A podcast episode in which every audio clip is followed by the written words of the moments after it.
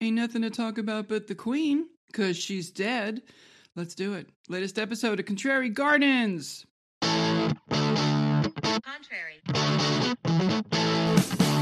Gardens. Contrary. Gardens. Hey, gang, it's a sad, sad, sad week. Here we are. 96 years old. We lost Queen Elizabeth on Thursday, September 8th. September's a sad month anyway. September is a sad month in the world of Tischbeins because it's uh, the month we lost Jeannie in 2018. And she chose to do it on my parents' anniversary. So that's just a little taste of why what's left of the Tischbein clan thinks about death a little too much. But we're trying. We're hoping the younger ones will learn from us and move away from it a bit, but uh, we're having a hard time letting go. the queen is dead. This is not about me, but I'm going to find a way to make it about me because isn't that why you listen? Here we are. Wow, 2022. Okay, we're gonna go back a little bit. We're gonna we're gonna go back to grandma. You ready? All right, buckle up. We're time traveling. My grandmother, Margie Cronin, I think her nickname was Mickey with some. My grandma, there was no D in there. It's grandma, two M's and a no D. Grandma. Our grandma loved the royal family to the point that she read all of the trashy newspapers. She obsessed over any article she could find. She do it. She just loved that shit. She loved the garbage. She would have us come visit her and say, "Don't forget to stop and get me two half gallons of milk in the in the cardboard containers because she'd freeze them. Because what's more delicious than defrosted milk? Ew, whole milk too. In her eighties, I'm not kidding. I don't think she drank it as much in her 90s because she ended up in a in a nursing home at the end there. We didn't bring her milk. We brought her spaghetti and oranges. Because I don't know. Oh my God. So many stories about my grandma. It'll all be in a book one day, right? Maybe. I don't know. I'm pretty lazy. Am I lazy? Or am I just frozen with depression and anxiety? I don't know. Hey, anyway, the queen died. Holy shit.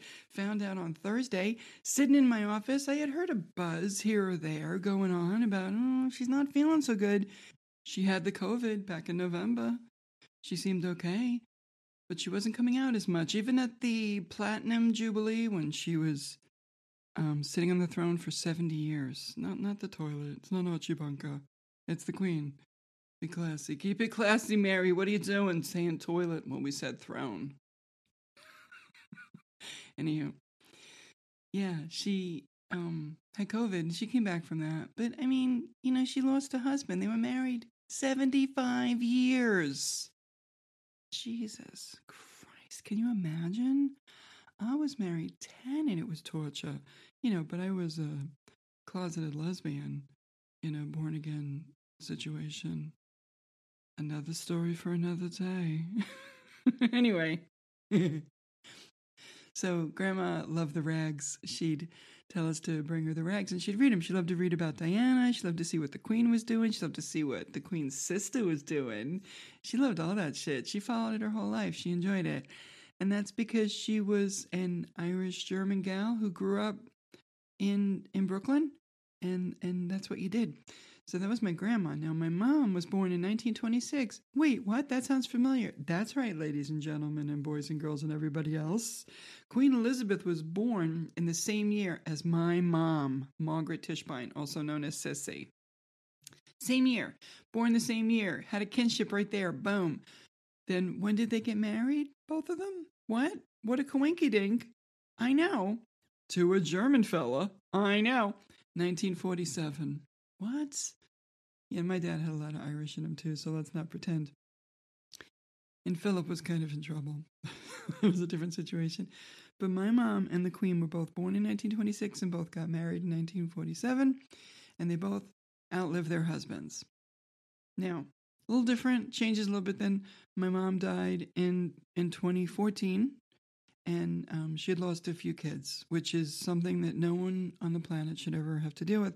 My mom lost two of her sons, my brother Tommy and my brother Frankie, and then she passed away.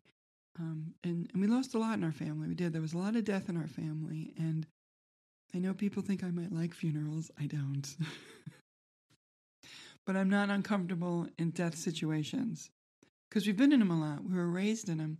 We went to funerals when we were little kids. I mean, we didn't get to go to all of them because we knew we didn't know, but our families were smart enough to know that little kids shouldn't witness everyone falling apart and crying because someone too young died. So they kept us from those. But then eventually we started going to a lot of them and we had to go right up to the body. Because, because newsflash, folks, if you're Roman Catholic and you're going to a funeral and the person who died was Roman Catholic, buckle up. I hope you brought some jerky. It's going to be a long run. You walk right up to the body. You kneel down and you pray. Open casket, of course. What are you? What are you not? Got to say goodbye, and then you turn and you face the family and you give your condolences, and then you sit down. And there's three days. Yes, three days of of, of viewings, and on on the last viewing day, there's usually a service of some kind that's called the wake. And then the next day, we go again, but this time we're going to the church because we've now put the person in a church in the front on the altar in the coffin, but we close the lid. What are we? What are we? Animals? We close the lid. A lot of flowers, a lot of flowers. And then you have the church mass, and then you all pile into limos. And I remember at my dad's funeral, Jeannie and I, um, after the church mass was over, the funeral mass, we were climbing into the limo, and I looked at Jeannie and I said, I gotta pee. She said, I gotta pee. I had a lot of coffee. We look at our mom who's already in the limo. We're like, Mom, we're gonna pee real quick. No, get in the limo. We'll be late. I'm like, Ma, for what? What, what are we gonna be late for, Ma? He's dead. It's okay. I don't think Dad minds if we pee. He would get it. So we, we she says, No, don't go. And we run. We run and we know shit, she's gonna be so mad at us. And we do it anyway, and we run and we go to the bathroom, we come back, we get in the limo. And you know, we don't get punished. She doesn't say anything. She just gives us that look. That look of disappointment. But it was also hard to read because she had lost her husband who she was married to. My parents were married for Stay with me. They got married in 1947. My dad passed in 1989. They were married 41 years. Is that right? Yes, because he died in February and they got married in September. How did I get all the way over here? Because I'm talking about death and I'm talking about my family. Anyway, Grandma loved the royal family. she loved Diana, thought she was pretty, thought Charles did her wrong, as everyone on the fucking planet believes. Poor Diana. We all kind of thought, oh, maybe the queen killed her. But, you know, my grandma died in 1994 at the age of 93. So she did not see Diana die. Uh, did she see the divorce? Yeah, she must have seen the divorce. It was before that. I think so. Maybe not. I'm not sure what year they got divorced, but I know Diana died in 98. Nope, 96. Forgive me. Because I was newly divorced about, uh, well, not even divorced. I had kicked Bob out in June and was living alone in a basement apartment in Franklin Square, living the high life. Just, just living my best version. My God. That version of me was a fucking mess. Two months out of kicking Bob out, living in that basement apartment, working at Barnes and Noble as an accounting clerk. I thought we were going to talk about the Queen. We'll get to it. anyway, I remember watching the news and seeing Diana died. I was beside myself. I called my brother Tommy because that happens, you know. I said, Tommy, did you hear Diana died? He said, So what? So what? What did she ever do for me? it's funny now. Anyway, I'm going to tell you um, that we're going to take a little break. So why don't you put a topper on that coffee and we'll be back and maybe we'll get to the queen because I found a way to make it about me. Shocker. All right, go put a topper on that coffee. I got to move my laundry. I'll be right back. Contrary. Gardens. Contrary. Gardens. Okay, I had a really big sip of my coffee with unsweetened vanilla flavored almond milk and a big tablespoon of collagen peptides. Anne Marie, remember you told me I should take? I do. Collagen peptides. Shout out to cousin Anne Marie. Hey, I haven't done any shout outs in a while, so let's do a quick run. Donna, I see you. Kara, what's going on? I know you miss your mom, but you're having fun with your family. Hey, everybody at the Manatee County Central Library branch and the other branches. I love you all, and I hope you're doing well today. Mary, I thought you to talk about the Queen. I got people to say hello to. Just hold on. Daniel, one of the funniest men I know. I wish you believed it as much as I do, Daniel. We'll talk about it. We will. Hey, Lori. Your laugh makes me happy. Hey, I don't know if Charity's listening yet. Did she find this? Charity, what up? What up, Charity? What's going on? What's going on? Danielle, I'm super happy for you. I'll miss you. You're the one who told me the queen died. You're the one who told me. You'll always have that. We'll always share that. and you and I are going to do a podcast one day because we have um we have things to talk about. Anyway, Gina, what's going on? Everybody in the makerspace, how's it going? I know. Chris Culp, I know you listen. Mary Frew, I see you. Who did I forget? Somebody. I'm going to hurt somebody's feelings. Let's see. Courtney, you listening? Chelsea's not. A lot of my friends don't listen, and that's okay because I remind them they get the live show. It's not that different. I mean, there's no theme song when I walk up, there's no cool editing. anyway, the queen died. Wait a minute, hold on. Corey, my nephew Corey. Hi, I know. Hi, Joel. I hope you guys are feeling good. I hope you are. Jen, Jeff, baby Maggie, what's going on? I'm waving at you. She doesn't understand what waving is on a podcast yet, but you'll know because it's it's it's going to be something you're taught. The importance of the wave. And you know what? Just say hey to Moggy and Max. Want to say hey, and I love you guys, and I'll see you soon. We'll work it out. We'll make a visit. It'll happen. The wave. Let's get to the wave. You know how the queen waves? It's like a beauty pageant contestant, kind of. Some people say it's like screwing in a light bulb. But it's a strange little wave. It's a very interesting wave. She cups her hand and just puts it out there and waves. So she's dead. We're not we're not going to see that anymore. She's dead, the queen. We're going to have 10 days of roll up to the funeral. What? I know. I know. That's a lot of funeral. I didn't catch any of it yet. And I want to apologize to the entire universe because I didn't even watch the Platinum Jubilee. My sister had to remind me it was even happening. And then I watched some recaps. She wasn't there anyway. It was a bunch of stuff. It's a nice party. I'm glad they're celebrating.